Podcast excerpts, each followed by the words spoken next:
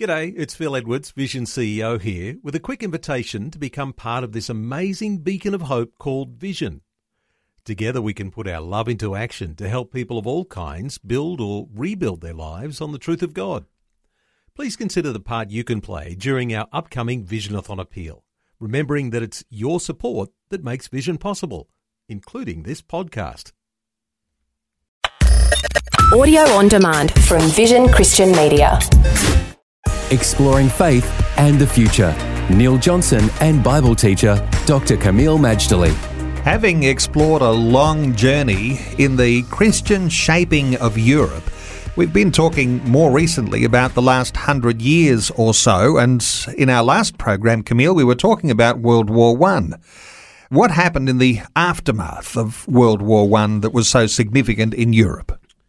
Neil, first of all, world wars are something you need to do everything in your power to avoid. First of all, because literally millions of people will perish as a result. A continent will be laid in ruins. The other thing is, world wars change the face of the globe, not normally for the better.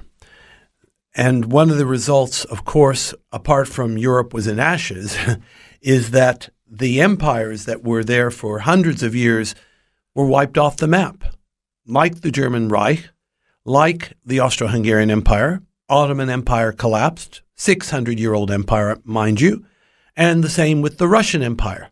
And remember that when the Russian Empire collapsed, they temporarily had democracy, but then that was overthrown by a putsch by Vladimir Lenin. And of course, we ended up with a totalitarian state called the Soviet Union.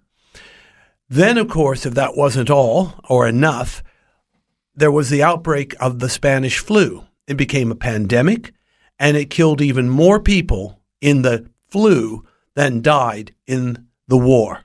That's very frightening because think of it if you were living in 1919 during the heyday of the Spanish flu pandemic, you would have thought it was the end of the world. People were dropping dead like flies as a result of this occurrence. And think about it when more people are dying in peacetime, than in a world war, what a shaking that would be. And of course, the instability that resulted after World War One too was that a contribution towards the formation of forces that would eventually face off against one another in World War Two.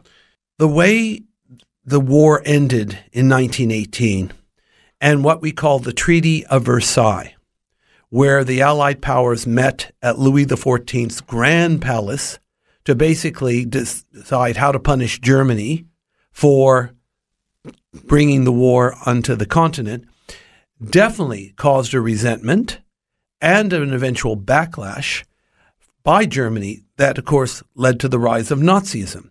Germany had temporarily become a democracy called the Weimar Republic, but it was very weak it was the Weimar Republic that was awarded the 1936 Olympics. But by the time the Olympics came around, Adolf Hitler was in charge and he milked the Olympics of 36 in Berlin for all the propaganda he could. But yes, the ending of the war was handled very badly and it created a, an attitude among the Germans basically to cause them to live to fight another day. Please note how Germany's treatment after the Second World War was instead of being beat on the head, they were actually rehabilitated and they became a free market, democracy loving nation, now an ally of the West rather than an antagonist. Faith and the Future with Neil Johnson and Dr. Kameel Majdali from Teach All Nations. For more from Dr. Majdali, including books and DVDs on prophecy, Bible commentaries, plus today's and other episodes of Faith and the Future, go to vision.org.au. Thanks for taking time to listen to this audio on demand from Vision Christian Media. To find out more about us, go to vision.org.au.